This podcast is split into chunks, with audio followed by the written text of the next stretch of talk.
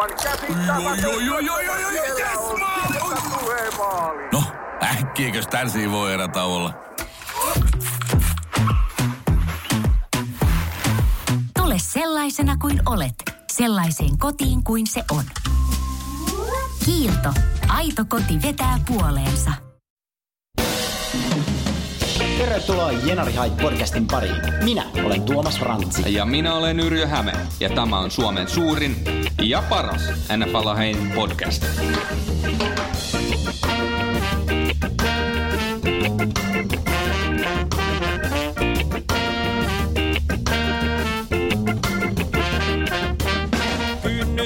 Ja lämpimästi tervetuloa arvon kuuntelijat tänne itäisen kantakaupungin paperisimpaan hailuolaan. Mitä kuuluu, Tuomas? Kiitos, Yrjö. Minulle kuuluu erinomaista, suorastaan lähes loistavaa. Edellinen jakso oli vähän taas tämmöistä harjoittelua. Tällä kertaa... Ei, sehän oli ihan dimangia alusta loppuun. Kyllä, tällä kertaa lupaamme olla hieman tiiviimpiä ja ensi kerralla ehkä vähän vielä tiiviimpiä, jotta saamme sitten kauden alkuun mennessä tehtyä sellaisen todellisen timanttisen niin kuin konseptin tälle podcastille. Huomasitko muuten, Ykää, että eräs meitäkin innoittanut podcast nimeltä NFL Rants and Raves on tekemässä paluuta? Huomasin. Minkälainen konsepti siinä on nykyään? Onko tämä Miranda yksin siinä vai miten? Onko tämä toinen kaveri, jonka nimen mä unohdin? Jeff Ellis, joo. Erittäin hyvä kysymys. Tosiaan tämä Rants and Raveshän oli tosi hyvä podcasti silloin, kun siinä oli nämä kaksi kaveria Pasadenasta, Steven Miranda ja Jeff Ellis, mutta sitten Jeff Ellis jäi siitä pois, jolloin Miranda jäi tekee sitä yksin, jolloin taso aika väkevästi mun mielestä laski. No nyt Miranda tekee comebackin. Jeff Ellis ei luultavasti ole mukana, mutta hän jossain twiitissään tai Facebook-postauksessaan kuitenkin Miranda sanoi, että saattaa tulla uusi co-host. Et jos tulisi uusi co-host, niin sitten siinä on kaikki mahdollisuudet. Joo, semmoinen dialogi on minun mielestäni tärkeä ja taidat olla samaa mieltä siitä, että se pitää semmoisen ilos, vaikka olisi kuinka pätevä puhuja, niin tämmöisessä, tämän tyyppisessä ohjelmassa, mitä mekin ehkä tehdään, niin on edullista, että siinä on useampi kuin yksi henkilö. On se. Toki mä mielellään kuuntelisin itseni pitämää 3-tuntista monologia, mutta voi olla, että ainoastaan minä ja Jari Vantaalta, joka juoksee maratonia ensi viikonloppuna, niin suostuisi kuuntelemaan sitä. Tsemppiä muuten, Jari, jos satut juuri nyt olemaan juoksun päällä ja kuuntelet tätä. Jarista tuli mieleen tämmöinen uutinen, ja niin me halutaan pitää tiivis lähetys, mutta minun on pakko ottaa tämä järkytyn tästä, että varusmiehille aletaan tarjota pakollinen kasvisateria 2 viikossa. Mä oon järkyttynyt. Sä oot järkyttynyt. Siis liha korvataan sieniproteiinivalmisteella tai soija. Sieniproteiinivalmisteella. Niin ensinnäkin meillä oli itse asiassa just juttua töissä tästä meidistä jätetty tätä uutista, mutta sienihän ei ole kasvi. Se on sieni. Niin. Joo, kyllä. Niin, ensinnäkin se ei ole kasvi. Se ei ole kasvisruokavalio, kyllä. Ja toinen on se, että onko nämä soijasotureita nykyään. Silloin kun minä olin armeijassa, suomalaista lihaa.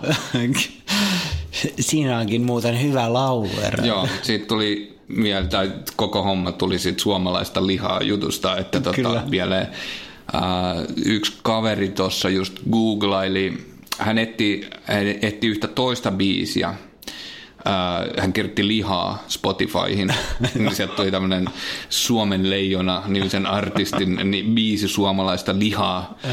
Teos sinänsä. Siinä on aika suorasukaiset sanat. Suorasukaiset sanat, kyllä.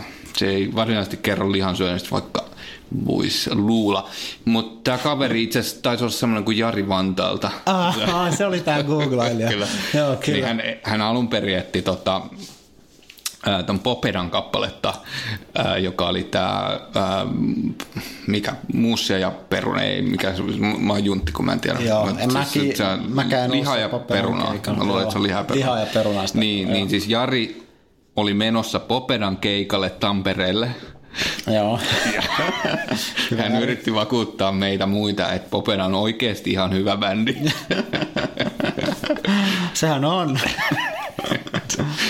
No niin, terveisiin vaan sinne maraton polulle.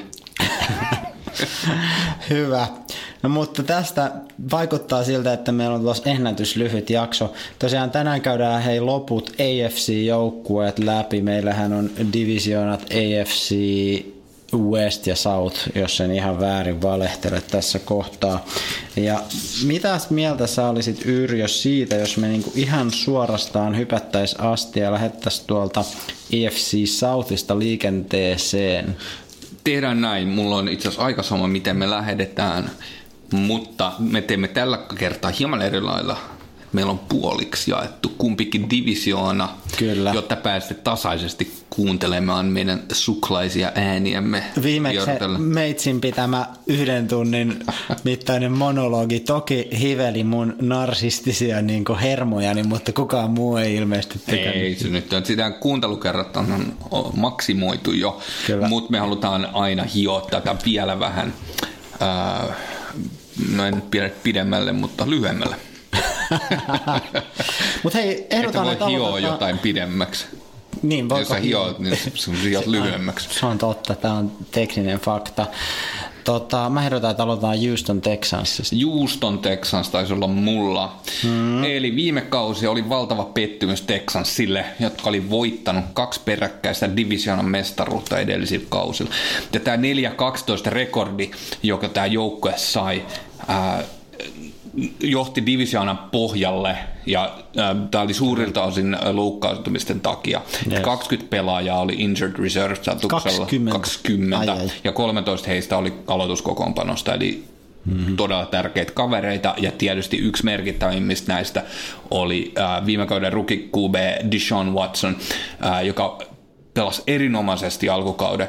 Ehti aloittaa 6 peliä, ja Texans teki näissä peleissä lähes 35 pistettä keskimäärin. Ja ensimmäisessä 6 pelissä Texans oli liigan 3. paras juoksussa. Watson loukkaantui 31. juoksussa. Valtava ero. Se on todella iso ero, kun se heittopeli lähtee pois, niin sitten juoksukin kärsii. No, nyt tällä kaudella hyökkäyslinja on laitettu uusiksi, ja ainoastaan sentteri Nick Martin pysyy viime kauden vakiokokoonpanosta ennallaan.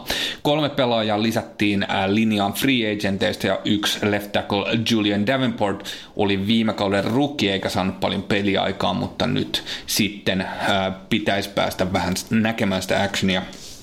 Tähän linjaan mä sanoisin, että liittyy vähän tämmöistä epävarmuutta, että siellä on uusia kavereita paljon ja tämmöistä pian vähän kokemattomuutta, niin saa nähdä mitä tapahtuu.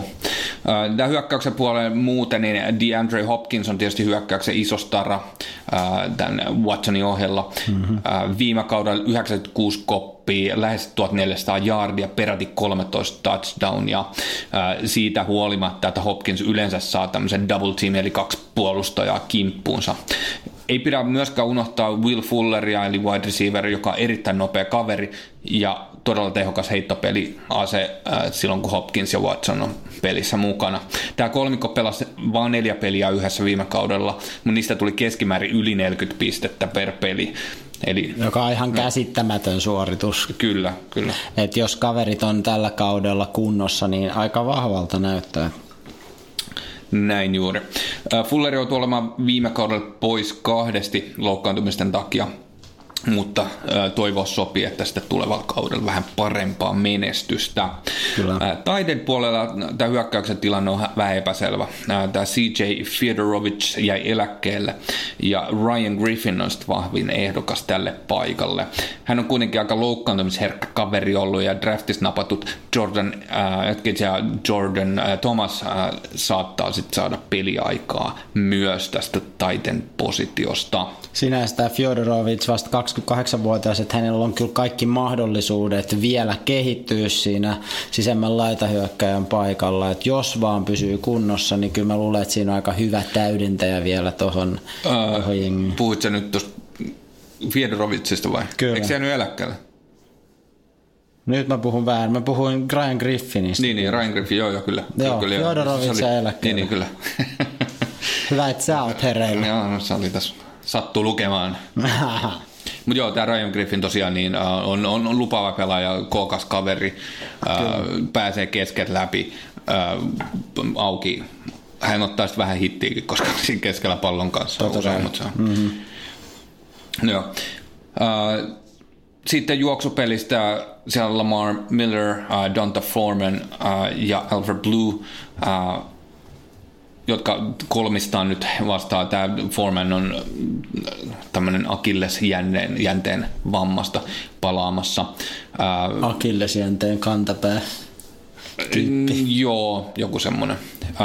Miller ja Foreman, näistä varmaan se kaksikko, jotka saa suurimman työmäärän, mutta selkeitä ykkösjuoksia tässä joukkueessa ei taida olla.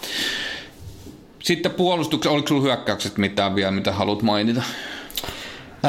No en mä sanotaan, että mun luottamus olisi siihen, että selkeästi näitä niin kuin kiinniottajia löytyy, heittäjä on hyvä, nyt kun vielä linjaakin on kohentunut, niin varmaan juoksijoillakin on helpompi duuni, et tosi vahvalta kuulostaa. Kyllä joo, mutta mä en ole ihan varma tuosta juoksupuolesta.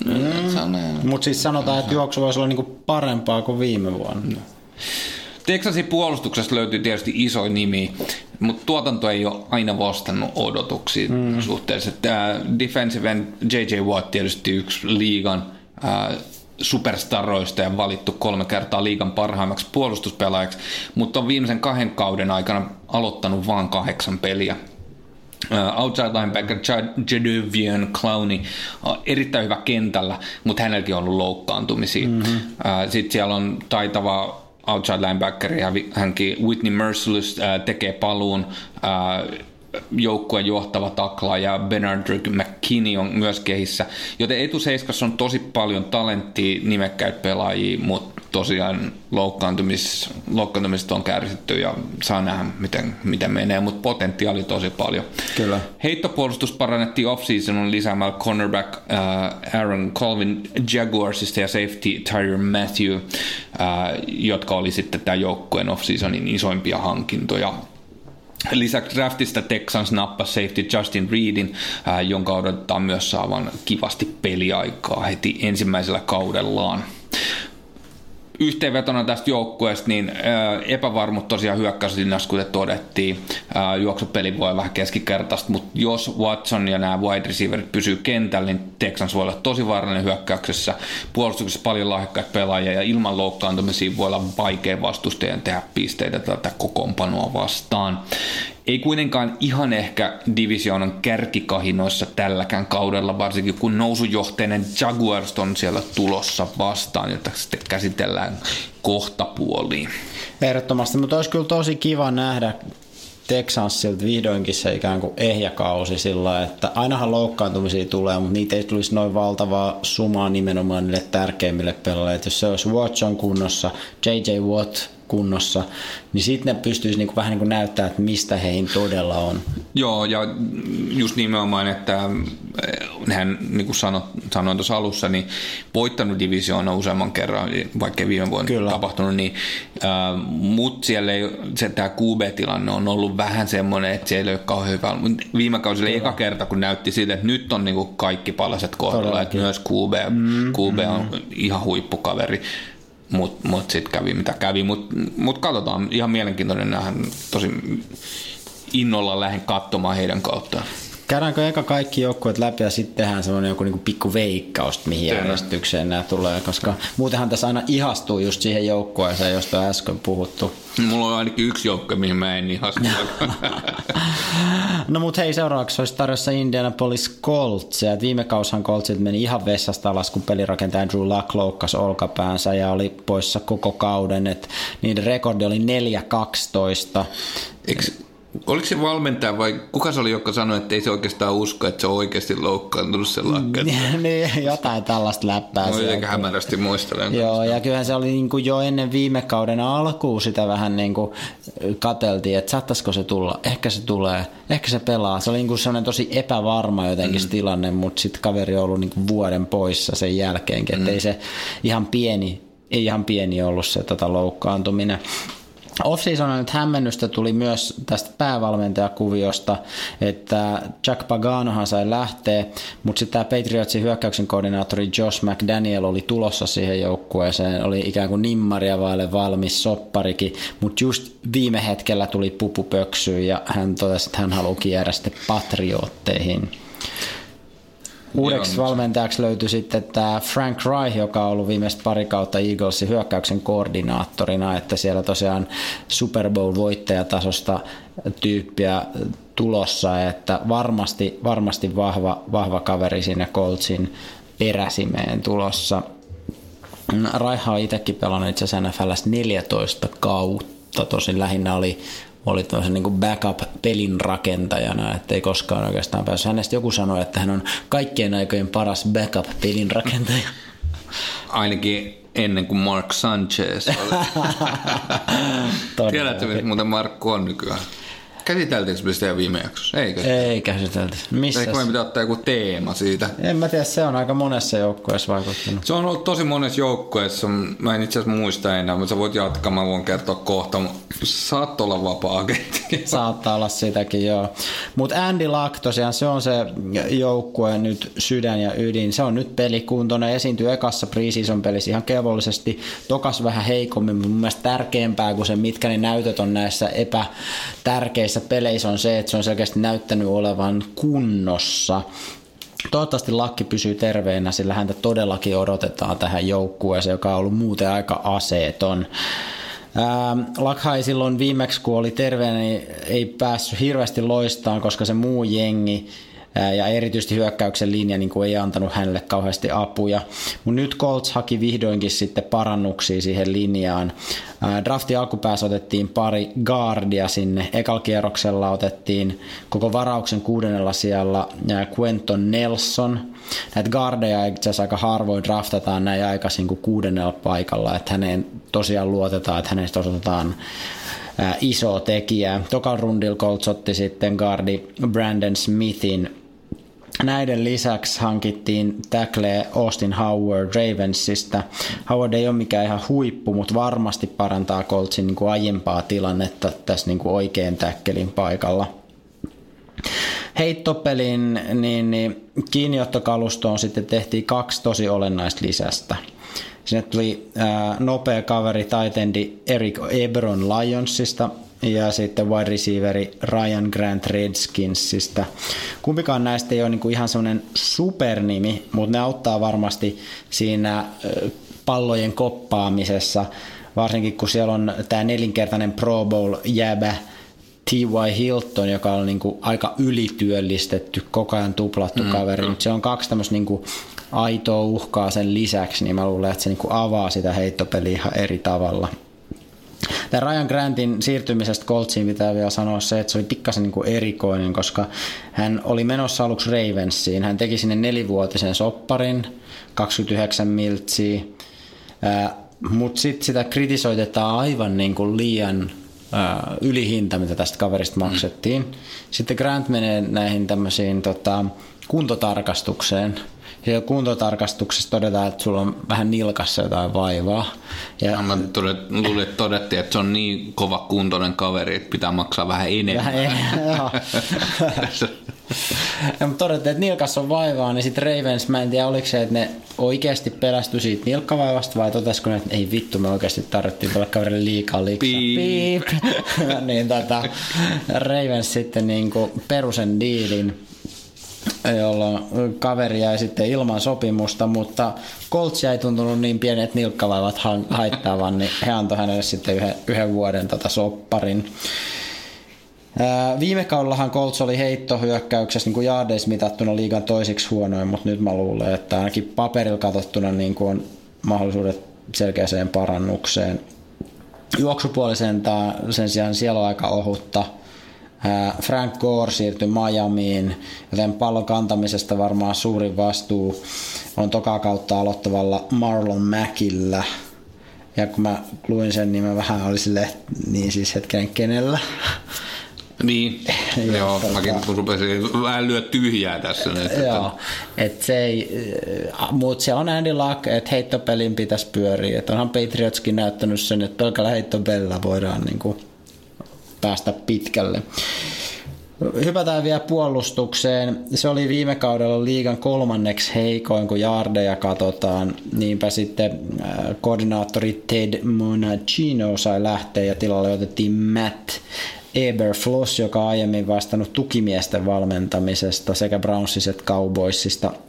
Ja nyt odotetaan, että se puolustus siirtyy tästä 3-4 muodosta se etuseiska tähän 4-3, eli yksi tukimies vaihdetaan siihen linjamieheen, ja tämä tietty vaikutti sitten vähän myös siihen henkilöporukkaan siellä, että esimerkiksi tämä nose tackle Jonathan Hankins sai lähteä, joka oli sinänsä loistava pelaaja, mutta ollaan tässä 4-3, niin siinä ei ole tämmöistä niinku nose tackleja, että sulla ei ole sitä keskimmäistä linjamiestä, jolla on klyyvari sen niinku sentteriin vastaan. Ketään, jolla olisi tarpeeksi ison ninä. Niin, varmaan siis hänen taidoillaan voisi olla käyttöä, mutta erityistaidoilla ei ole sit niinkään käyttöä.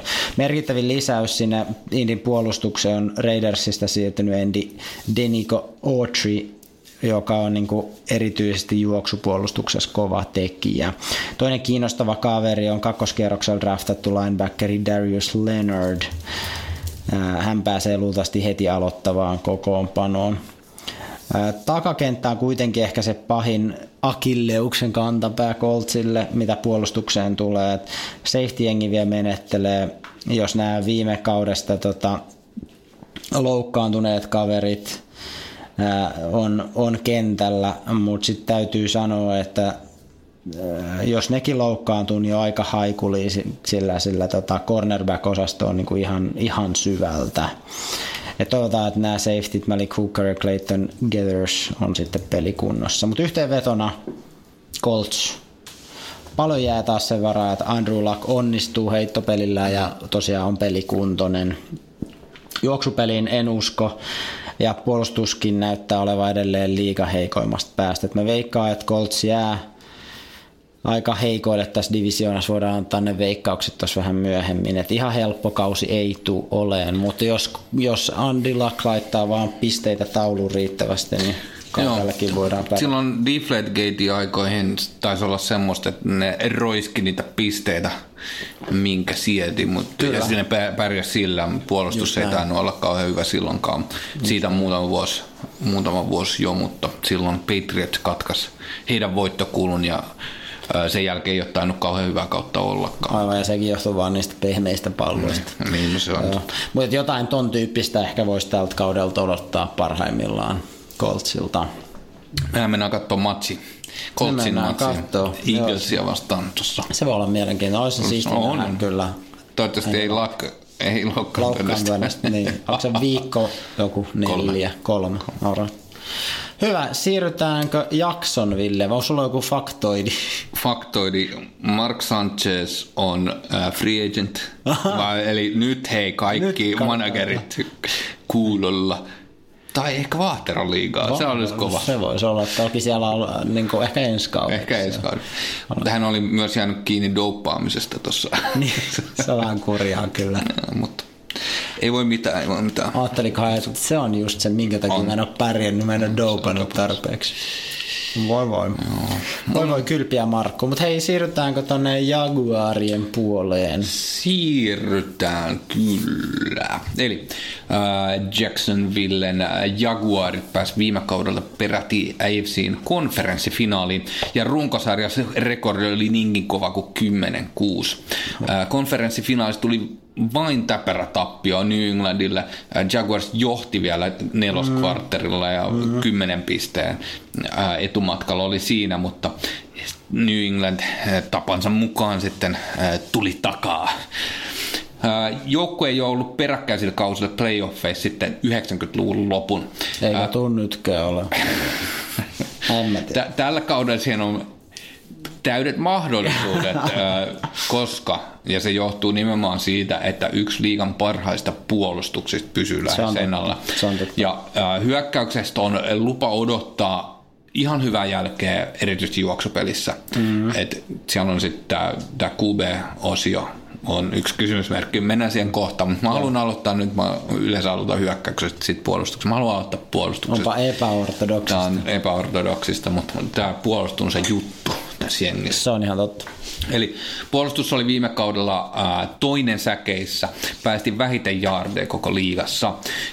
Edessä pelaa defensive end Calais Campbell, joka sai viime kauden 14,5 säkkiä.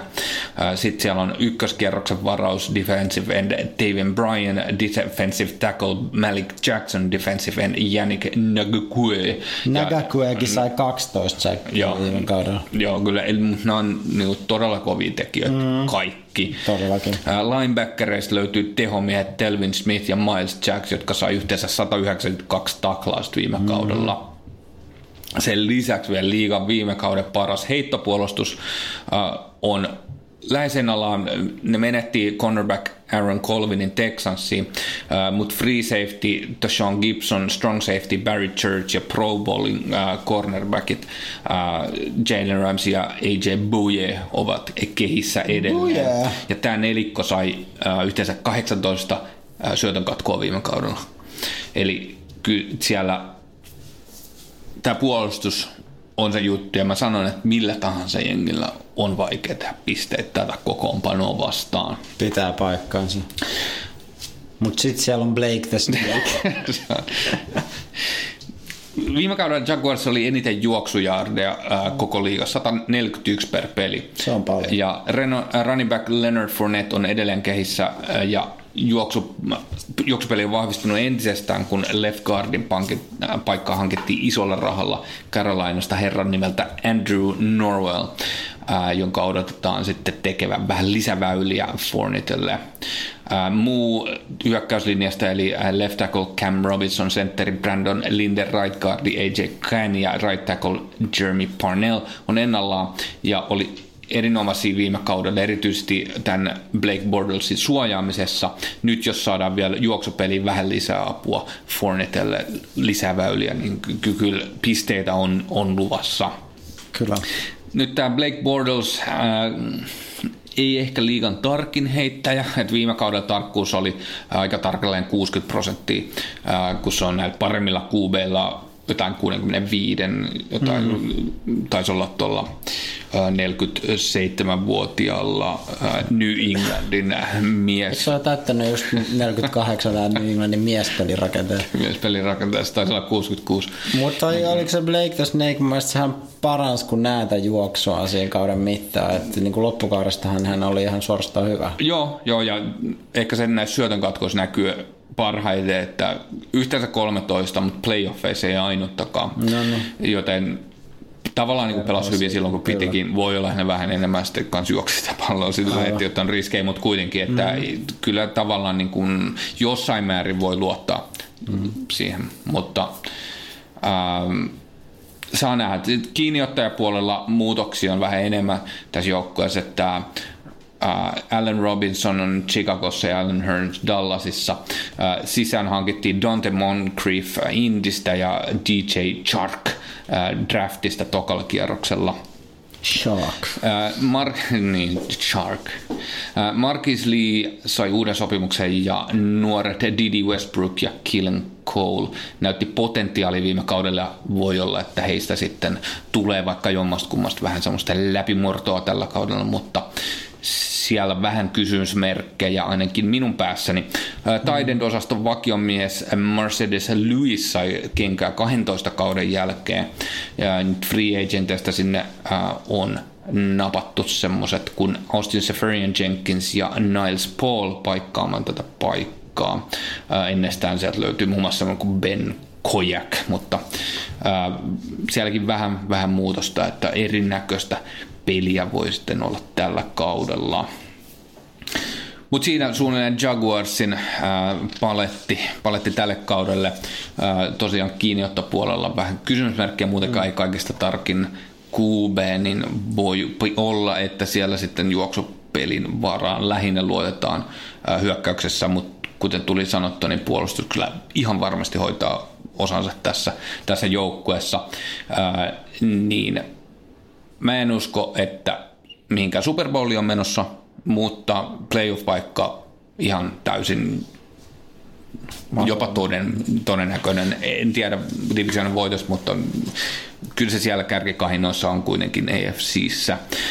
Mutta veikataan tosiaan niitä sijoituksia. Joo, veikataan.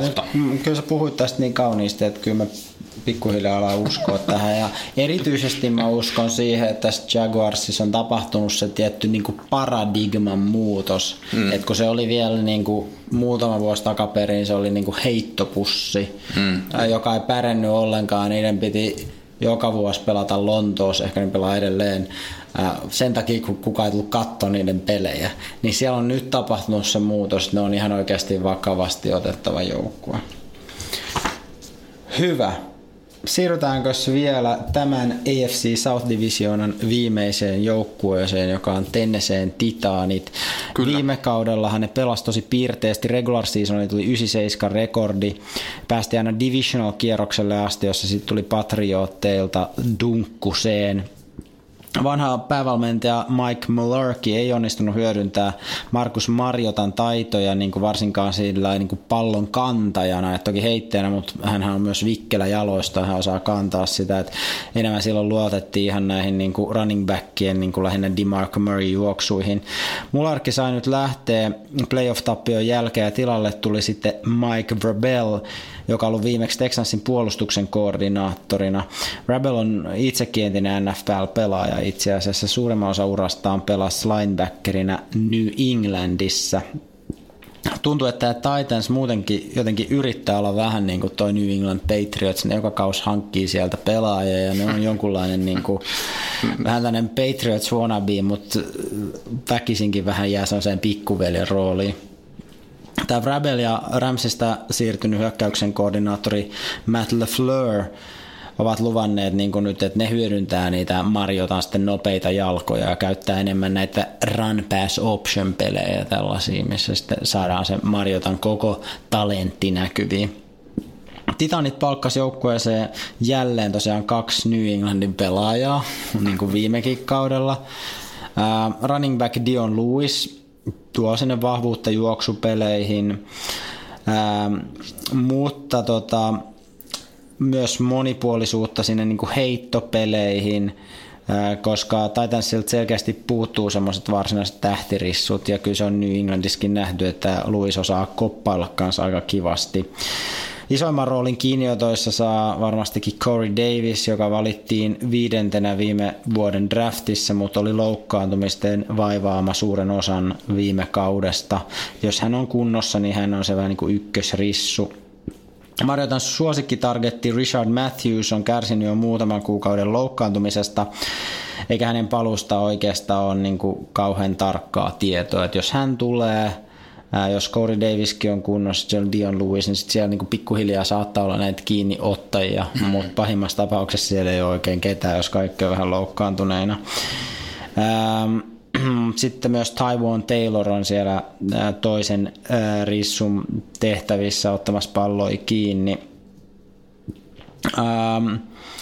2 vuoden jatkosopparin teki myös tight end Delane Walker, joka on varmasti myös sellaista ottamassa palloa kiinni, sitä hän on tehnyt aika paljon viime aikoina. Kyllä siellä sanotaan, että paljon on tyyppejä, ei mitään sellaista niinku selkeää huippu ykkösnimeä, josta voisi heti sanoa, että toi se on.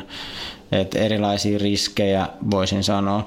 Hyökkäyksen linja säilyy käytännössä muuttumattomana viime vuodesta, joka varmasti niinku helpottaa Marjotan työskentelyä, sillä mä sanoisin, että se linja on sellaista niinku parempaa keskitasoa kuitenkin liigassa. Isoimpana starana siellä on left tackle Tyler Levan, joka teki heinäkuussa itse asiassa tämmöisen aika mukavan 5-vuotisen 80 miljoonan soppari, josta 50 miljoonaa on guaranteed. Ja tällä hän itse asiassa ohitti jopa Giantsiin siirtyneen Nate Solderin NFL:n kovapalkkaisimpana täkkelinä. Muita isoja muutoksia tuohon hyökkäyksen linjaan ei tullut. Jos hypätään sinne puolustukseen, niin sinne koordinaattoriksi tuli 68-vuotias Dean Pease, joka on hoitanut näitä vastaavia hommia aiemmin New Englandissa ja Baltimoressa. Vaikka hänelläkin on tosiaan jo ikää jonkun verran, niin hän on kuitenkin selkeä nuorennusleikkaus, kun aiemmin se oli tämä Dick LeBeau, joka on jo 80-vuotias gaiffari. Ja sitten Dion Lewis oli iso hankinta, mutta ehkä vielä isompi hankinta tosiaan New England Patriotsista oli tämä Malcolm Butler. Mulla on sellainen välikysymys sulle. Mä aloin miettiä sitä, että New Englandihan hankkii pelaajia, jotka ehkä joskus vähän yllättäviä, et miksi ne tonnotti. Ja sitten ne onkin joten loistaa siellä. Loistaa siellä. Kuten tämä, mikä se iso juoksema lyö tyhjää. Mä en valmistautu tähän. Burkhead. Niin, joo, no sekin on, mutta se James White. Eikö se tummahipioinen semmoinen pitkä kaveri, joka ei enää pelaa siellä. Mä katson sen okay. Kohta. Selvä. Mutta kuitenkin, mutta tuleeko sulle yhtään semmoista pelaajaa mieleen, joka olisi lähtenyt pois New Englandista ja loistaisi siinä toisessa joukkueessa, johon lähtee? Ei, no Jimmy Garoppolo saattaa olla sellainen, koska hän on saanut mahdollisuutta. Se on vähän special case. Tarkoitan semmoinen, joka olisi pelannut sen oikeasti. Ei, kyllä se vaan näin tuntuu olevaa, että se on hyvä paikka, vaikka siellä ei välttämättä et saa parasta sopparia ja niin kuin sä et pääse isoimpaan rooliin, mutta susta tehdään siellä monesti sit kuitenkin aika näkyvä pelaaja, saatat saada menestystä, saat yleensä sit seuraavaan paikasta sen niin kuin ison soppariin ja sitten se joko pärjää tai et. Kyllä se on jonkunlainen tähtihautomo joka tapauksessa. Tähtihaukka. Mutta tosiaan Butler, joka muistetaan siitä, että ihan silloin viime sekuntien interceptionilla varmisti sen New Englandin Super Bowl-voiton silloin 3 vuotta sitten, mutta nyt taas viime kauden Super Bowlissa häntä ei edes nähty kentällä ollenkaan, koska no olisiko se jossain yhdessä pelissä, mutta käytännössä ei ollenkaan kentällä. Jotain kränää sillä oli Belichickin kanssa.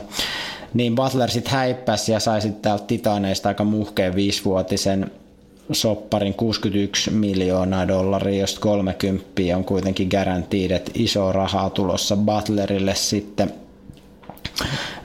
Titansin cornerback-porukka on muutenkin hyvä, mutta mä sanoisin, että Butlerin myötä hänestä tulee suorastaan loistavaa. Logan Ryan tulee aloittaa toisena kulmapuolustajana. Hänhän on myös kaveri, joka on hankittu Patriotsista vuosi sitten. Koimpana safetynä on viime kaudella loistanut Kevin Byard. Isorahalla palkattu pettymys Jonathan Cyprian meni loukkaantumaan treeninkämpille, joten hänen kautensa on nyt jo tässä vaiheessa ohi. Mutta häntä korvaamaan hankittiin sitten Saintsissa pelannut safety Kenny Vaccaro. Et jos nämä kaiffarit skarppaa tänä vuonna, niin Tennesseen takakenttä tulee olemaan kyllä ihan titaanin luja, sanon minä. Tukimiespuolelta Avery Williamson lähti Jetsiin, mutta draftissa otettiin sitten 2 linebackeria tilalle. Rashaan Evans Alabamasta varattiin ekalla kierroksella, Harold Landry Boston yliopistosta tokalla kierroksella. Saattaa kaverit päästä aloitukseen jopa hyvin pian. Puolustukseen linjaa hankittiin myös nose tackle Benny Logan Chiefsistä, mutta muita merkittäviä muuveja ei siellä linjassa tapahtunut. Et jos mä vetäisin yhteen tätä Titansia, hyökkäys on musta niinku, vähän sellainen niinku keskitasoinen monelta osin. Puolustus taas näyttää keskitasoa paremmalta. Paikka siellä playoffseissa ihan mahdollinen, mutta ei mikään ihan helpporasti. Et saa nähdä, mitä tämä uusi valmennusporukka saa aikaa, että paljon on kiinni siitä, mutta mä uskon, että ainakin tämä niinku identiteetti tämmöisestä niinku pikku Patriotsista halutaan selkeästi muuttaa.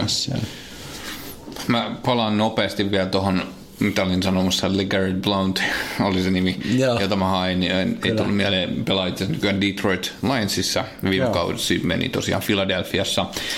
Ei nyt ihan pidä paikkaansa, että olisi mitenkään ollut täysin hiipunut siellä, että hyvä kausi, joka tietysti päättyi sitten mestaruuteen vielä lopuksi, mutta hän ei selvästi ollut ykkösjuoksija silloin. Kyllä ne parhaimmat jaardit oli 2016 kaudelta, kun oli vielä New Englandissa silloin 1161 jaardi, joka oli hänen uransa eniten. Viime kaudella tuli 766 jaardia. Mutta se keskimääräinen juoksupituus oli 4,4, kun se oli taas New Englandissa 3,9.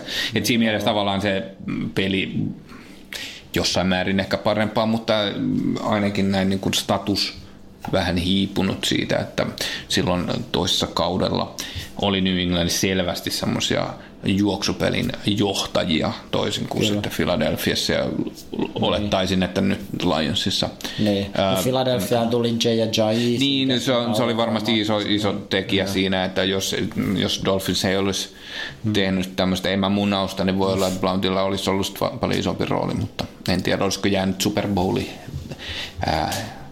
matka sitten haaveeksi sillä kokoonpanolla, mutta kyllä. Mennään sinne NFCn puolelle ensi viikolla enemmän, mutta mitäs tämä meidän...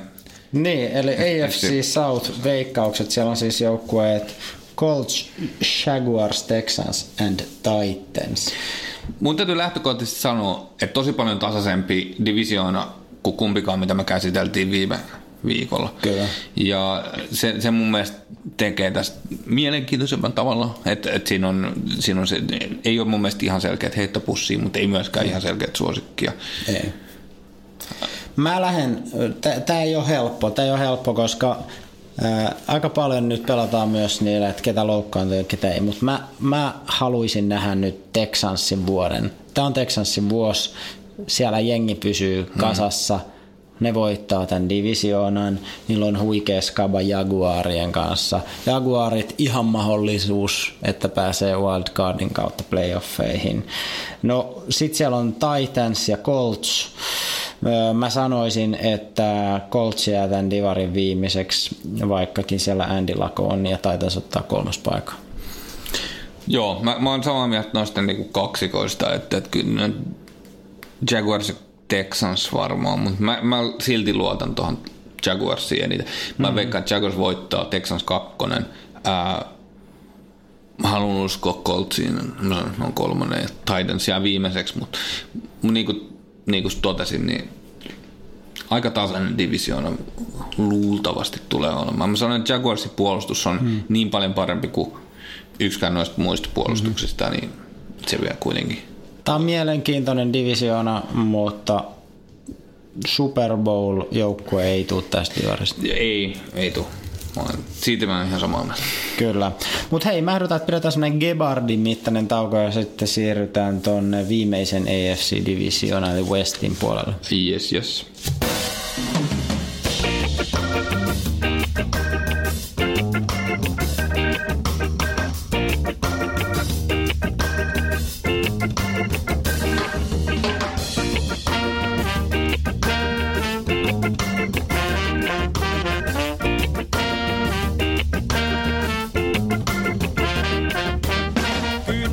Tervetuloa takaisin lähetykseen, arvon kuuntelijat.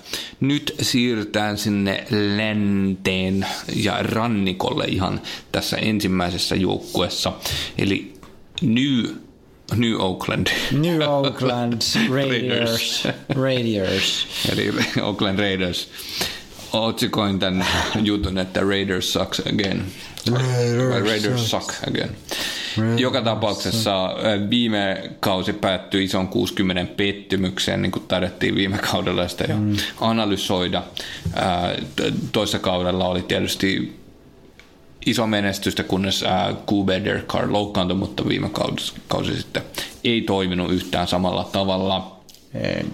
Nyt kehiin on otettu toista kertaa jo päävalmentaja John Gruden, joka sai 10 vuoden diilin ja Jack Del Rio sai lähteä lätkimään. 10 vuoden ja 100 miljoonan diilin. Pieni pikantti yksityiskohta, 100 miljoonaa. Sehän käsittämätön kaveri. Siis voi olla, että se on ihmeiden tekijä, mutta mitä se on ollut joku 9 vuotta, joku TV-kommentaattori tässä välissä, että se ei ole valmentanut mitään. Tosi vaikea niin lähes tuota bisnesjärkeä tai päätöksen taustaa, mutta never know. No, saadaan vähän Las Vegasiin muuttavalle joukkueelle tiettyä niin kuin mediapöhinä ainakin. Joo, kyllä. Joka tapauksessa MVP-kandidaatti vuodelta 2016 Derek Carr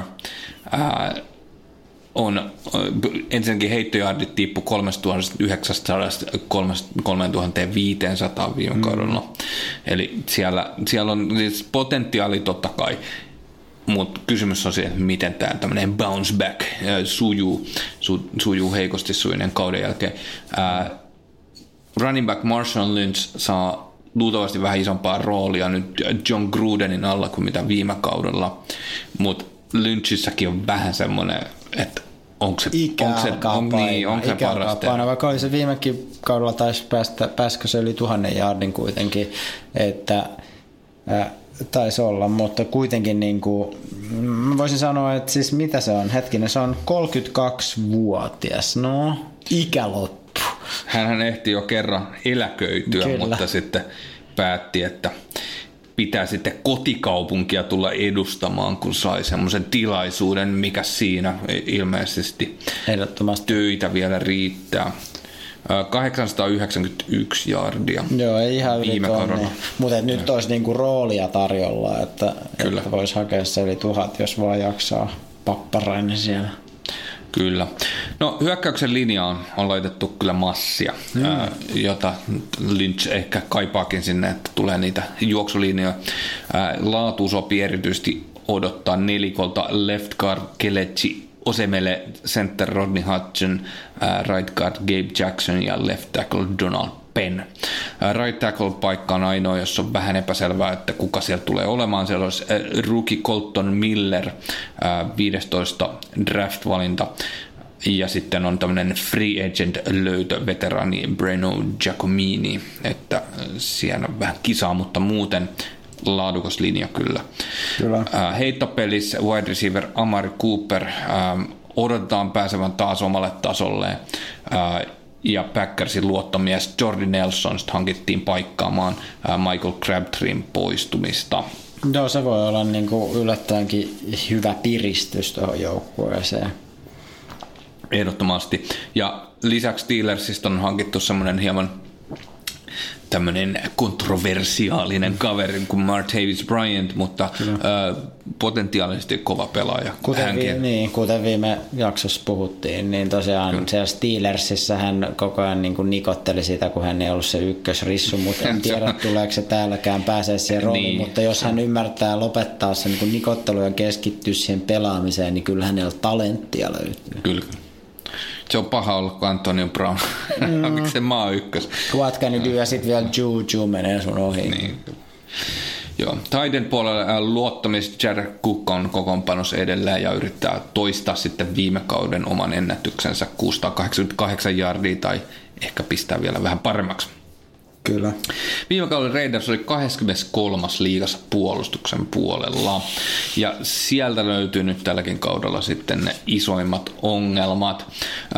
Selvästi isoin nimi on ollut defensive end Khalil Mack ja oli viime kauden jälkeen 3. kertaa peräkkäin Pro Bowlissa ja valittiin toissa kauden jälkeen vuoden puolustuspelaajaksi. Viime kauden hän saa 10,5 säkkiä ja 78 taklausta. Mutta Mack ei ollut ainakaan vielä tänään päässyt sopimukseen Raidersin kanssa. Ei niin, eikö se ollut sillä, että oliko se niin, että sillä on se niin 4 vuoden ruukisoppari ohi, mutta sitten joukkueella on se 5. vuoden optio, jota ne nyt haluaisi käyttää, jolloin hän saa vaan tyyli joku 13 miljoonaa tai niin, jotain tästä kaudesta, mutta hän haluaisi semmoisen niin pitkän ison massin sopparin ja sittenhän sitä niinku spekuloitiin, että no ehkä ne treidaisi se jonnekin ja Green Baytä pidettiin niinku mahdollisena kohteena, mutta mun mielestä Raiders on itse sanonut, että ei. Joo, Raiders on lyönyt oven kiinni ainakin näin julkisuudessa tämmöisten treidien suhteen, mutta saa nähdä, Mac ei ole nyt ilmoittautunut joukkueeseen vielä ja siellä on nyt sitten iso kysymysmerkki, paras selvästi tämmöinen kiintotähti siellä. Niin nämä on vähän tällaisia, niin kuin varsinkin tällainen niin fanin kannalta, niin ne on aina vähän sellaisia kiusallisia. Joo, se on mielestäni niin kiva niin kuin nähdä ne huiput siellä pelaamassa, niin mutta kyllä mä ymmärrän, että sä oot tommonen niin tietynlainen ahtaaja, että sä pystyt niinku vähän niinku ahtaaja, kyllä. Ja sulla on tietty vipu siihen joukkueeseen, että en tuu pelaamaan ennen kuin annat lisää liksaa. Joo, mutta se ei tietysti ole ihan sama asia, koska niissä ahtaajissa niin sä nimenomaan voi palkata jotain muuta siihen, niin, vaikka se olisi kohdata sama homma. Niin tässä on vaan kyse siitä, että sä voisit erottaa sen kaverin ihan hyvin, mutta sä et vaan löydä yhtä hyvää mistään tilalla. Se on totta, niin. Joo, mutta no, jos sä oot paras, niin tietysti sulla pitää olla oikeus ikään kuin pyytää. Business is business. Kyllä. Joka tapauksessa Puolustuksen puolella isoin muutoksia on sitten heittopuolustuksessa cornerbackit David Emerson, Sean Smith ja TJ Carey poissa kaikki. Joukkue otti sitten off-seasonilla cornerbackit Rashaan Melvin, Sharice Wright, Leon Hall ja Darryl Worley sekä safety Marcus Gilchrist. Lisäksi toisen kauden pelaaja cornerback Garyon Conleylta odotetaan paljon. Hän oli ykköskerroksen varaus 2017 draftissa, mutta pelasi vain pari matsia viime kaudella. Strong safety Carl Joseph ja free safety Reggie Nelson edelleen keissä, että he on sitten ennallaan. Mutta tosiaan aika monta uutta nimeä tähän joukkueeseen ja kyllä, täytyy sanoa, että en lähtisi lyömään sitä vetoa ainakaan isoilla kertoilla, mitä hyvin tuo heittopuolustus toimii. Etuseiskassa defensive end Mario Edwards Jr. edelleen kehissä. Kolmannella kierroksella draftissa otettiin defensive end Arden Key ja defensive tackle Justin Ellis sai uuden sopparin. Kansas City Chiefsissä pelannut ja 4 kertaa Pro Bowlissa esiintynyt middle linebacker Derrick Johnson hankittiin myös free agenteista. Mutta tosiaan tämä puolustus on ihan, niin kuin ehkä tästä selostuksesta sai jonkinlaisen kuvan, niin aika avoin kortti. Että se ei tosta vaikea niin tietää, mitä siellä tulee tapahtuu. Ja isoin staraa ei halua tulla ollenkaan. No se tulee jossain vaiheessa, mutta se ei välttämättä ole heti, niin. Jos ei se ole siellä niin training campilla, niin se kestää vähän aikaa oikeasti sopeutua siihen niin touhuun, että se on niin täysillä messissä. John Gruden tuo sinne niin jotain uutta twistiä. Haluaisin tietyllä tapaa uskoa tällaiseen legendaan, mutta mä näen sen kanssa enemmän niin epävarmuustekijänä. Täällä divisioona on vaan niin älyttömän kova, ehkä AFC:n kovin divisioona, että tässä on niin vaikea pärjätä. Joo. Mä en ole ihan varma tosta. Aha. Sen mä sanon, että tää ei ole AFC:n kovin divisioona mun mielestä. Okay. Ja voidaan mennä siihen analyysiin vielä tässä myöhemmin, kun päästään nämä kaikki jengit läpi. Tässä on niin paljon muutoksia, että Chiefsissä, joka voitti divisioonalla muutoksia, sä kerrot niistä. Broncos nyt on, mitä on? Mestarisuosikkeja. Ja Chargers mun mielestä voi olla yllättävän kova, mutta se on, mä kerron kohta miksi. Mut tosiaan, että aika tasainen voi olla tääkin. Tää on tasainen, mutta tää on kovalaatuinen ja tasainen divisioona. No, tasainen. Joka tapauksessa siis Raidersissa vielä hyökkäyksen puolella yksi asia, joka on kunnossa, on linja. Hyökkäyslinja, se on kunnossa. QB, wide receiver, running back puolella pitää parantaa viime kaudesta, jos haluaa menestyä. Ja se on vähän kysymys. Ja sitten se puolustus on kokonaan auki. Mun on vaikea innostua Raidersista. Mä en lähtisi veikkaamaan playoffeja heille, mutta katsotaan niitä sijoituksia kokonaisuutena tässä loppupuolella. Ja siis veikkauksia. Tehdään niin. Mut hyvin saattaa olla tietty pieni bounce viime kauteen, voisin kuvitella. Bounce alaspäin. Ylös. Siirrytään Denver Broncosin, yksi minun suosikkijoukkueesta, niin viime kausihan oli Denverille iso pettymys. 5-11 oli rekordi, joka oli huonoin sitten vuoden 2010. Iso ongelma se oli erityisesti tuolla pelirakentajalla puolella. Off-seasonilla villihevoset sitten tavoitteli kovasti tietysti Kirk You Like That Cousinsia, mutta Vikings onnistui nappaamaan tämän sitten villihevosten harjan edestä. Niinpä Denver päätyi sitten puolestaan ottamaan Vikingsin viime kauden edustaneen Case Keenumin. Tämä Keenum on ollut niin vahvasti Journeymanin maineessa. Broncos on hänellä itse asiassa 6. NFL-seura. Mutta hän on kyllä selkeä parannus Denverin ainakin viimevuotiseen QB-tilanteeseen. Ja kyllä hän vakuutti mut viime kaudella siellä. Hän on vikkelä jaloista ja saa pelattua kyllä itselleen niin kuin aikaa pallon kanssa, vaikka linja päästäisikin painetta läpi, niin kuin esimerkiksi viime kaudella siellä Minnesotassa. Trevor siementäjä Siemien sai lähteä Broncosista, hänet treidattiin backupiksi Minnesotaan. Eli tämä Minnesota on ollut niin kuin vahvasti läsnä näissä Broncosin QB-kuvioissa. Kiinomin backupina on sitten Chad Kelly, joka viime kaudella varattiin joukkueeseen draftin viimeisenä pelaajana tällä Mr. Irrelevanttina. Viime kausi meni hänellä sairastuvalla, joten hänen tasoa voi vaan niin kuin arvailla, että toivotaan nyt, että Kiinan pysyy kunnossa. Jos katsotaan tätä hyökkäystä laajemmin, niin tosiaan pelirakenteen valmentajana toiminut Bill Musgrave ylennettiin siellä hyökkäyksen koordinaattoriksi.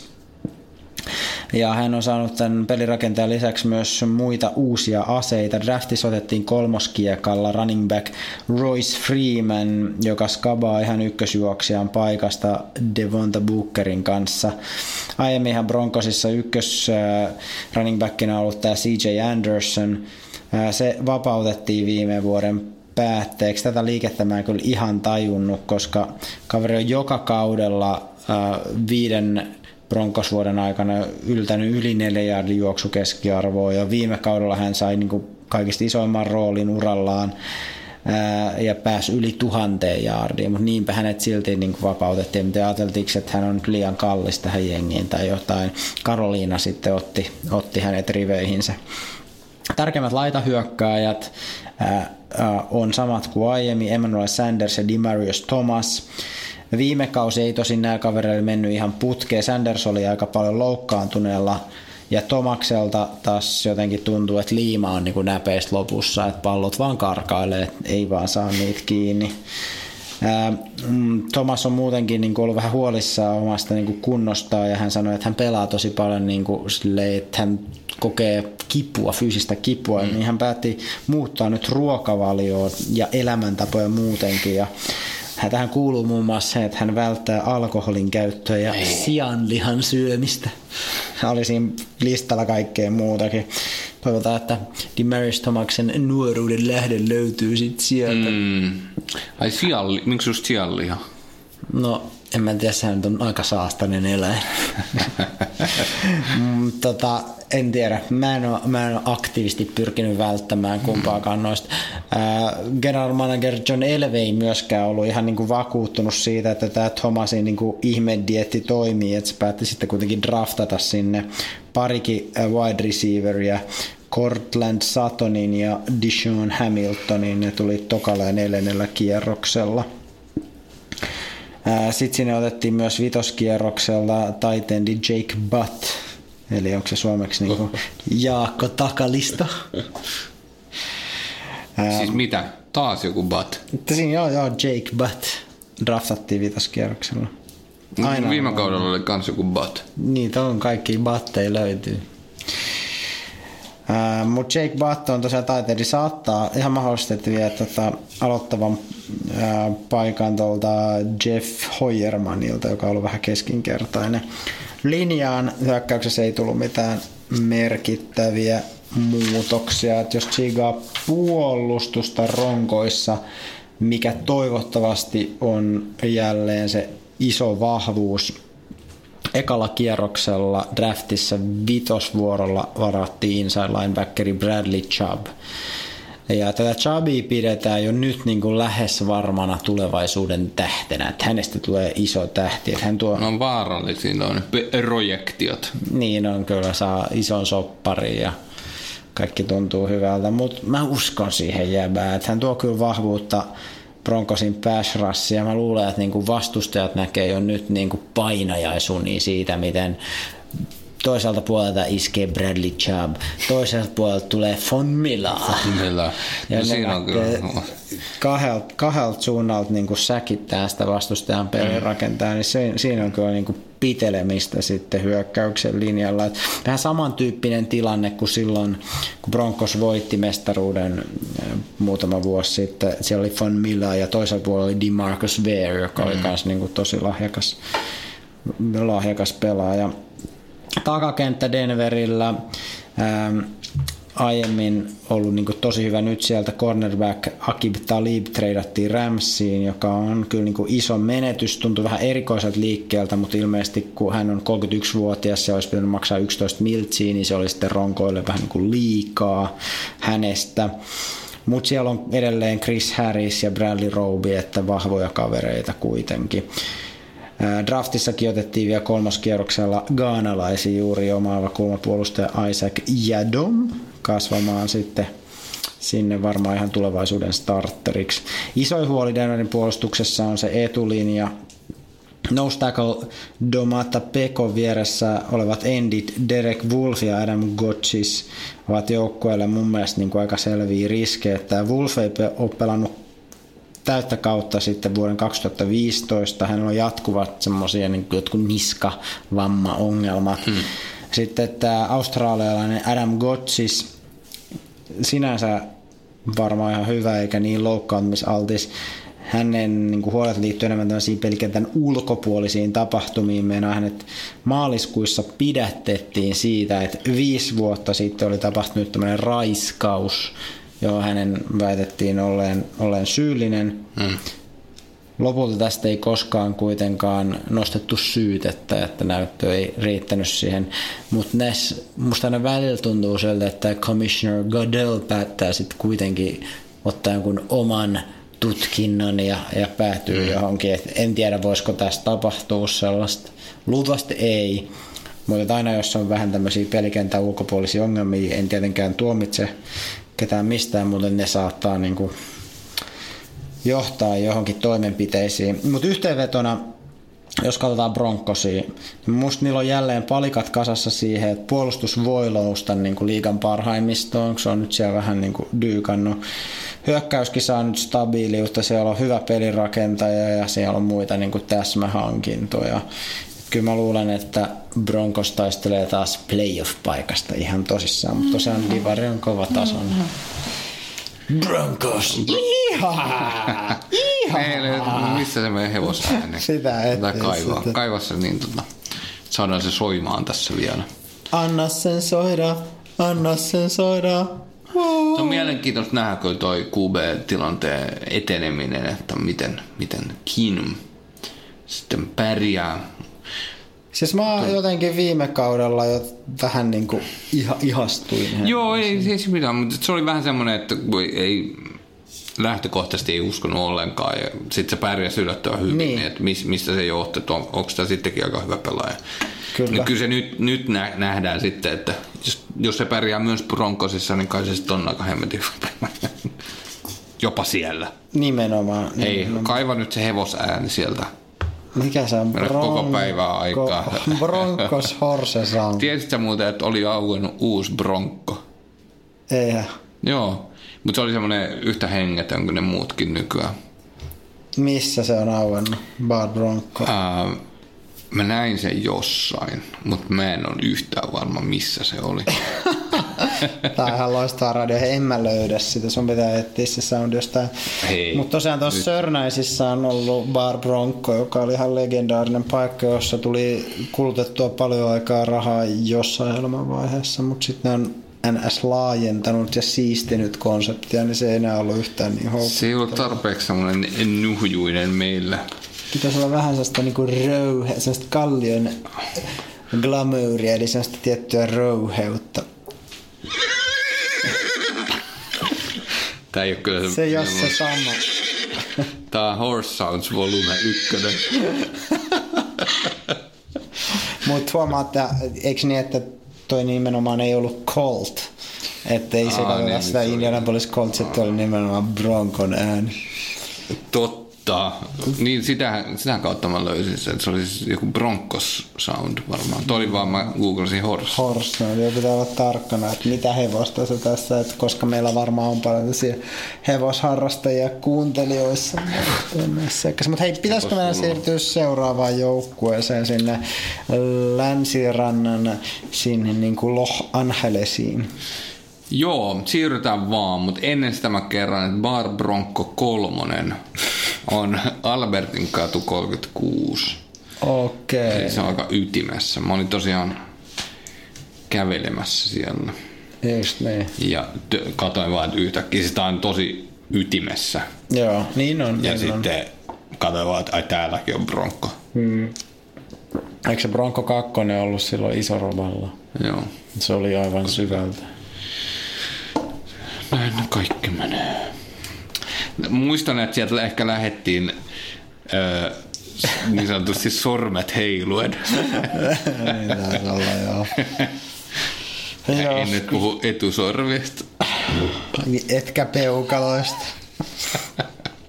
No mut hei, hyvä, jos et sä vedä tätä Chargersia, niin mä voin tästä vedä. Ei sulla ole tarpeeksi tekstiä. Mitä sulla on noin paljon tekstiä, vaikka se ei luet sun aie? Noniin. Eli viime kaudella ensimmäistä kertaa Los Angeles pelannut Chargers aloitti surkeasti kauden. Eli hävisi 4 ensimmäistä peliä, mutta sitten voitti kuitenkin lopusta 12-9 matsia ja jäi täpärästi ulos playerista. Viime playoff esiintyminen tällä joukkueella on muuten vuodelta 2013 ja edellinen divisioona voitto vuodelta 2009.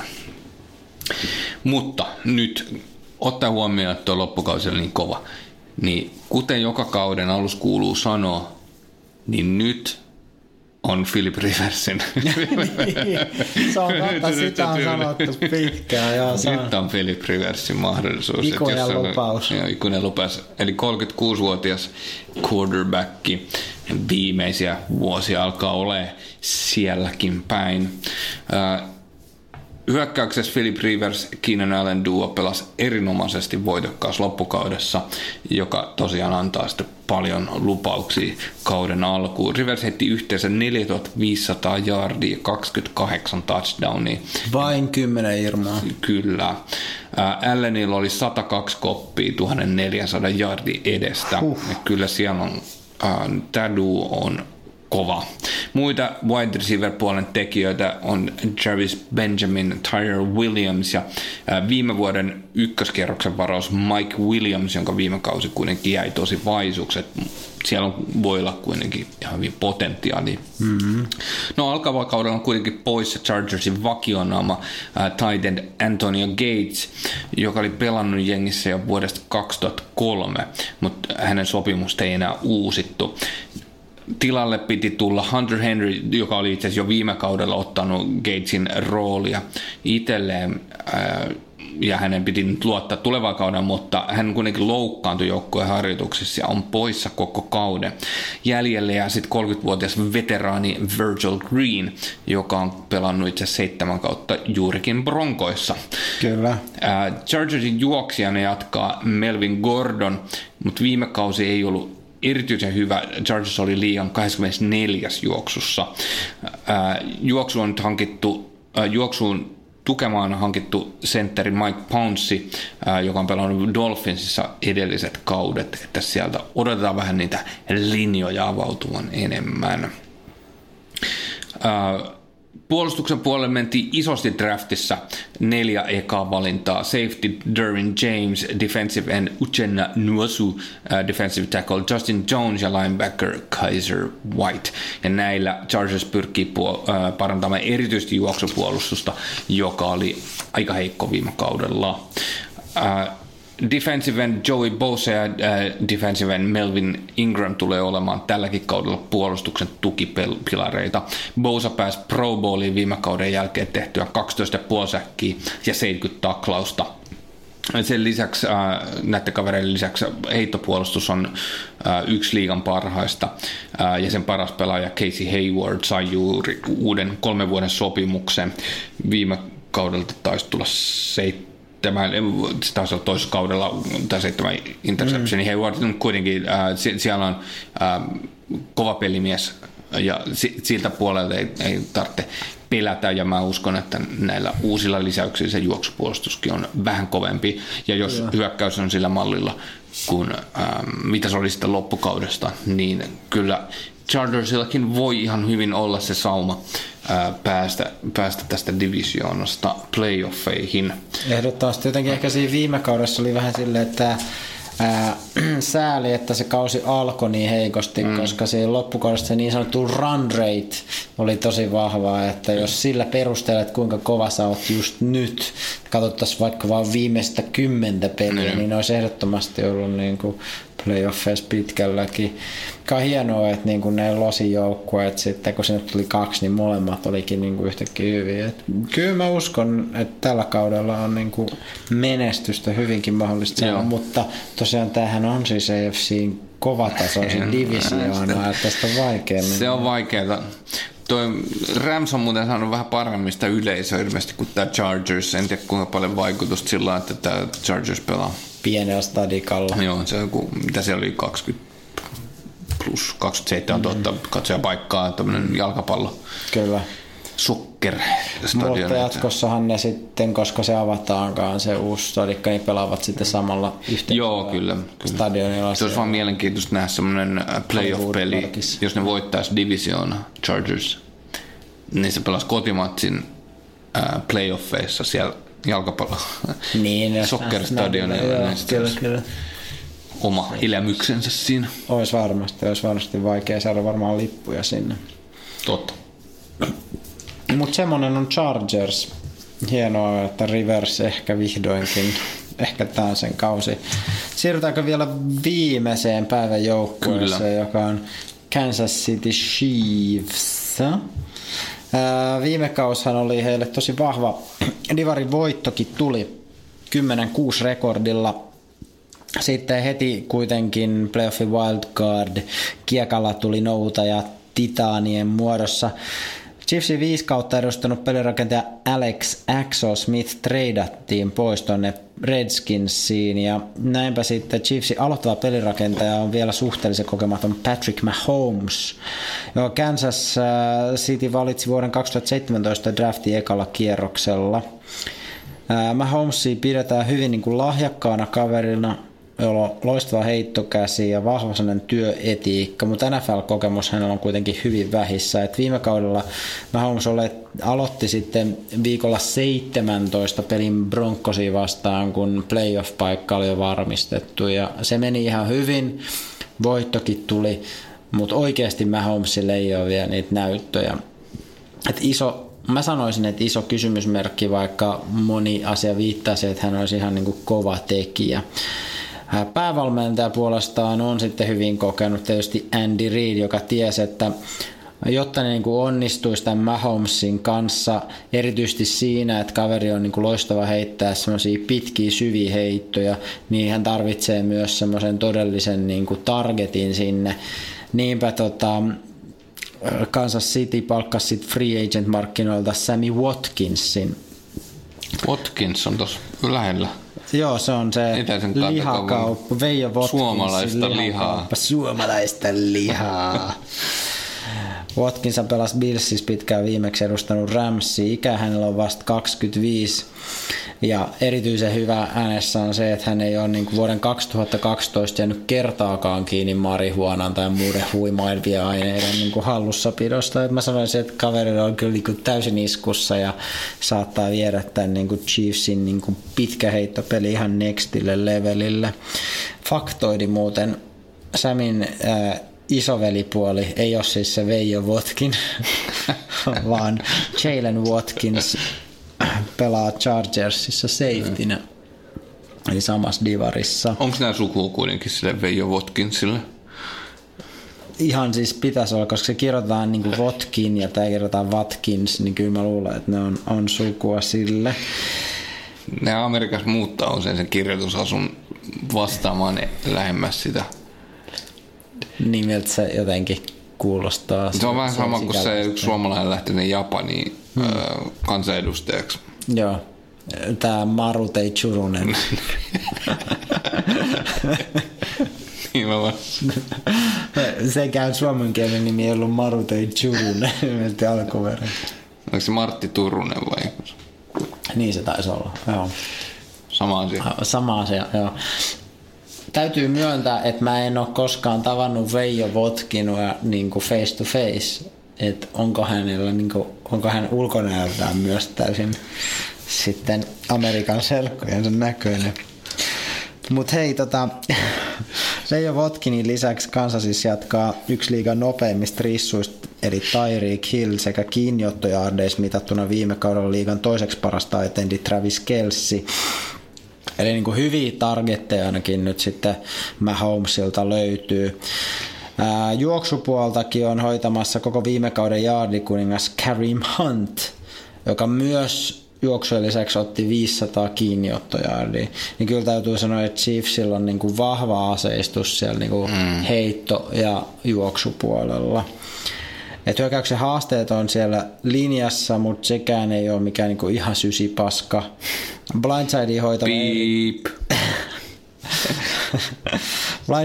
hoitava Eric Fisher on aika keskinkertainen, että kyllä Mahomesin kannattaa olla niinku vikkelä liikkeissä, että saa sen pallon liikkumaan. Merkittäviä lisäyksiä ei tullut siihen etujengiin. Mutta viime kauden loukkaantumisesta kärsinyt oikea gardi Laurent Duvernay-Tardif, niin jos se on terve, niin se kyllä tuo semmoista toivottua vahvuutta siihen linjaan. Mä melkein siirtyisin Chiefsissä tuonne puolustuspuolelle, jos ei sulla ole tuosta niinku muut sanottavaa. Niin, mä vaan mietin sitä Watkinsia. Mahomesia. Niin. Siis se pointti on, siis se on musta hirveä iso kysymysmerkki siellä. Siis oikeasti sehän voi olla tosi kova, kaikki uskoo siitä paljon näin, mut silti ei oikein vielä sellaisia NFL-näyttöjä. No pre-season pelejä, mut niitä ei musta lasketa. Ei lasketa, mut en mä tiedä. Kyllä mä haluun uskoa. Niin mä haluun uskoa. Mut saa nähdä. No aina nuo kokemattomat QB:t, aika semmoisia, vaikka ne olisi kuinka hyviä ollut. Niin. Yliopistossa, niin. Joo. Tuo ilmeisesti pelannut ihan hyvin pre-seasonilla nyt kuitenkin. Kyllä. Ja kyllä mä uskon siihen potentiaalia. Ehkä se Alex Smith oli vähän semmoinen, että se oli niinku, se tie oli jo katsottu. Et ihan hyvä, mutta se oli jo katsottu se tie. Mutta Chiefsin puolustus oli viime kaudella liigan 5. huonoin päästetyisjaardeissa. Ja täytyy sanoa, että se oli niinku heitto- ja juoksupuolustuksessa molemmissa aika ankea. Niinkä sitä laitettiin sitä puolustusta aika isolla kädellä uusiksi. Cornerbacki Derrick Johnson vapautettiin sieltä, hän siirtyi Oaklandiin. Toinen kulmapuolustaja Marcus Peters treidattiin taas Ramsiin. Tilalle hankittiin Kendall Fuller Redskinsistä. Sekä itse asiassa juuri tulleen tiedon mukaan niin veteraani Orlando Scandrick, joka oli jo itse asiassa sainannut Redskinsin kanssa. Hänellähän on se tausta, että hän oli niin kuin vuosikymmenen duunissa Dallas Cowboysista. Hänet vapautettiin. Sitten hän sainasi Redskinsin kanssa. Hän sai 1 miljoonan signing-bonuksen, mutta sitten hän lopulta ei ollut riittävän hyvä, että olisi päässyt sinne rosteriin kuitenkaan. Hänet vapautettiin sieltä. Sai pitää sen signing-bonuksen. Chiefs nappasi hänet sinne sitten omaan rivistöönsä. Tämän lisäksi pitää muistaa, että 5-kertainen Pro Bowl-valinta ja liigan kovapalkkasin safety Eric Berry. Hänen pitäisi olla taas pelikunnossa, kun hän missasi koko viime kauden, tai melkein koko viime kauden akillesvammansa takia. Muu secondary pysyy aika muuttumattomana, joten mä en ole kauhean huolissani niin kuin Chiefsin takakentästä. Linebacker-puolella legendaarinen Tamba Hali vapautettiin 12 Chiefs-kauden jälkeen, eikä hänellä ainakaan vielä löytynyt uutta seuraa. Hänen myötä tietysti poistuu paljon semmoista niin kuin edge rush-taitoa, mitä Chiefsissä oli, jota ei ole ihan helppo paikata. Anthony Hitchens palkattiin, mutta hän tulee sinne niin kuin sisemmäksi tukimieheksi. Ja Hitchens on pelannut ekat 4 kautta Cowboysissa, sai ihan kivan 45 miljoonaisen 5-vuotisen sopparin nyt Chiefsistä sitten ruukisopparinsa perään. Linjaan Chiefs hankki 2 nose tacklena pelannutta kaveria Javier Williamsin Cardinalsista ja Derek Nadin draftista sitten 3. kiekalla. Mä uskon, että he parantaa selkeästi Chiefsin juoksupuolustusta. Vedän vähän lankoja yhteen Chiefsistä. Hyökkäyspuolella erittäin vaarallinen tietty isoin kysymysmerkki on Patrick Mahomes, joka on vielä varsin kokematon. Puolustuksessa on tehty iso remontti ja nyt mä sanoisin, että heillä on kaikki aseet nousta ainakin sinne keskikastiin pois sieltä niin kuin heikoimmasta päästä. Ja kyllä mä sanoisin, että Chiefskin on niinku ihan kisaamassa tämän AFC Westin voitosta. AFC West on mun mielestä kuitenkin yksi niitä ehkä AFCin niinku kovatasoisimpia divisioonia, että vaikea tästä tulee. Okei, järjestetään ekana jengit järjestykseen. Sen jälkeen järjestetään nämä divisioonat järjestyksen kovuuden. Mä haluan tietää, mihin tää oikeesti sun mielestä ränkkäytyy. Mut AFC Westin sisällä nyt piinapenkki. Mä sanoin, että Raiders on huonoin, mutta mitä sen yläpuolella? Tai onko sun mielestä Raiders huonoin? Raiders on selkeästi huonoin. Niillä on mahdollisuus yllättää, mutta mä sanoin, että ne on huonoin. Sitten tässä on musta kolme oikeasti aika kovaa joukkuetta. Ja koska mä katson näitä niinku asioita vähän tämmöisten oranssien lasien läpi, niin mä sanon, että tää tulee oleen, että Chargers vie tän, Broncos tulee oleen kakkonen ja Chiefs on kolmas. Joo, mä sanon Broncos on kolmas. Mä en ole ihan varma, että kumpi noista Chiefs Chargers. Mä luulen, että ne kaksi jengiä ratkaisee sen voito. Mä haluan sanoa Chiefs, mutta mä en tiedä. Joo. Aika yllättävää, että mä en osaa ennustaa sitä jo nyt. Vaikka sä oot yleensä niin hyvä ennustamaan. Niin. Ainakin sulla on vahvat mielipiteet. Mutta sanotaan, okei. Joo. Taso, divisioonien taso. Se on tietysti kysymys, kysyt sä, että kokonaistaso vai siitä, että missä on kovimmat jengi, niin paras jengi kovin. Se on aika vähän eri kysymys. Se on vähän eri kysymys, että jos mä sanon, että New England Patriots on kovin joukkue, niin se on niin kuin AFC Eastissä, mutta ei se koko divari, niin ei siellä ole ketään muuta, joka voisi päästä niin päätyyn asti. Niin, Jets. Sitten sulla on Nortti, no siellä on niinku Steelers. Onko siellä oikeasti muita, joka voisi mennä päätyyn asti? Sitten sulla on niinku... Niin, no joo, mut no on toisaalta niin, että kuinka paljon sä pystyt kiskiarvoista on. Mä oon siitä Nortista kyllä samaa mieltä, että ei se niinku... Se on, Browns on niin huono, että se niinku laskee sen divisioonan tason tosi alas. Mutta toisaalta näissä, mitä me tänään ollaan käsitelty, ei ole samanlaisia jengejä kuin Steelers tai Patriots, jotka on automaattisesti oletettavasti siellä kärkikahinoissa. Pitää paikkansa. Miten näitä nyt painottaa? Joo. Ehkä me jätetään tämä nyt kuitenkin vielä auki. Että... No, mutta pitäisikö meidän kuitenkin tähän joku veikkaus siitä, että kuka tämän AFC-konferenssin voittaa, eli AFCin edustaja Super Bowlissa? Veikataan AFCin mestaruusmatsin ja sitten kumpi voittaa niistä. No, olisi jotenkin niin helppo sanoa niin. Steelers, Patriots, niin, mutta mä en halua sanoa sitä, joten mä sanon, että se tulee olemaan Chargers, Patriots. Molemmat meni väärin. 0/2. 0/2. Mä sanon, että Steelers on toinen niistä, ja se toinen ei ole Patriots. Mutta mikä se toinen on, niin on vähän nyt sit vähän semmoinen juttu. Mä haluan uskoa Jetsiin. Mutta ehkä se olisi näitä tämän päivän jengeistä kuitenkin joku. No tai Jaguars, sä uskot niin. Mä uskon, että ne pääsee pitkälle. Steelers, Jaguars. Se olisi aika viristävä. Kyllä. Se olisi piristävä konferenssifinaali. No. Mut joo, saa nähdä, mutta ensi viikolla sitten mennään NFCn puolelle katsoa. Mä uskon, että kokonaisuutena NFC on kovempi. Kyllä. Siellä oli viime kaudellakin, taisi olla ne kaikista kovimmat divisioonat. Kyllä. Näin se on. Hyvä, onko meillä jotain muuta mielenkiintoista? Mulle ei ole. Missä on kaikki paperit? Mä heitin. Meidän pitää muistuttaa, että lukekaa nflsuomi.comia. Kyllä, siellä on loistavia uutisia, artikkeleita, kolumneita. Markus Nuutinen kirjoittaa niitä sinne. Facebookista löytää meidät nimellä NFL-Jenarihait, muistaakseni. Sä yleensä sanot näin, sen takia mä vähän onnun. Aina mennä vaan. Mitäs sitten sähköposti? Meillä on myös sähköpostiosoite. Ja... se on...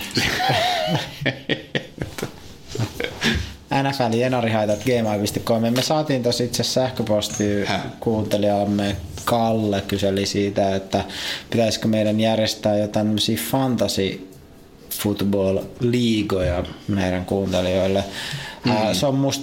Se on hyvä idea, me mietitään sitä täällä, että mikä olisi se konsepti, että yhdistämme kiinnostuneet fantasy football pelaajat ehkä Facebookista, voitte löytää toisenaan tai näin.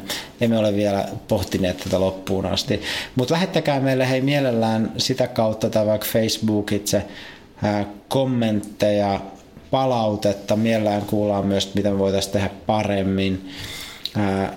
Sitten kun taas kausi alkaa, niin me varmaan käydään jotain teemoja läpi. Jos teillä on jotain hyviä teemaideoita, mistä haluatte kuulla, niin laittakaa meille viestiä. Mitäs muuta? Muistakaa subscribe, eli tilata meidän podcastit teidän podcast-sovelluksesta. Meidät löytyy melkein kaikista podcast-sovelluksista, voisi näin tällainen niin kuin arrogantisti sanoa. Meidät löytää myös niin kuin Radio Playstä. Se on menestyksen merkki, että löytyy kaikista podcast-sovelluksista. On se. Löytyykö Spotifysta? No ei sieltä, mä en laske sitä podcast-sovellukseksi. Pitäis mun huolestua, kun mä edelliset haut on Spotifysta Juhani ja Suomen Leijon. Pitää ehdottomasti huolestua. Niin, tää Spotifyn podcast-soitin on kyllä ihan... mä en tiedä, kuunteleeko jengi sitä kautta podcastia. No mä oon kuunnellut, mutta se on ihan surkea se soitin. Joo. Se unohtaa sen kohdan, missä, mutta joo, ei mennä siihen. Toivottavasti olette nauttinut tästä vähän lyhyemmästä jaksosta. Me ollaan noin 8 minuuttia vähemmän kuin viime. Mitä? Mä ajattelin, että tunti varttiin päästään. Sä oot ollut liikaa äänessä, Ykä. Niin, se johtuu siitä. Täytyy rajoittaa. Hyvä. No, mutta ei se mitään. Kiitos, hyvä kuulija, että olet kuunnellut tämänkin jakson ihan tänne loppuun asti. Ja muistathan, että minä olen tiikerin kesyttäjä. Ja minä olen toukokenttä. Ja tämä on Jenarihait.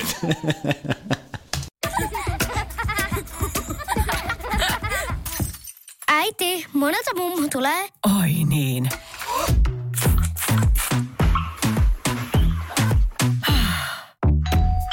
Helpolla puhdasta. Luonnollisesti. Kiilto. Aito koti vetää puoleensa.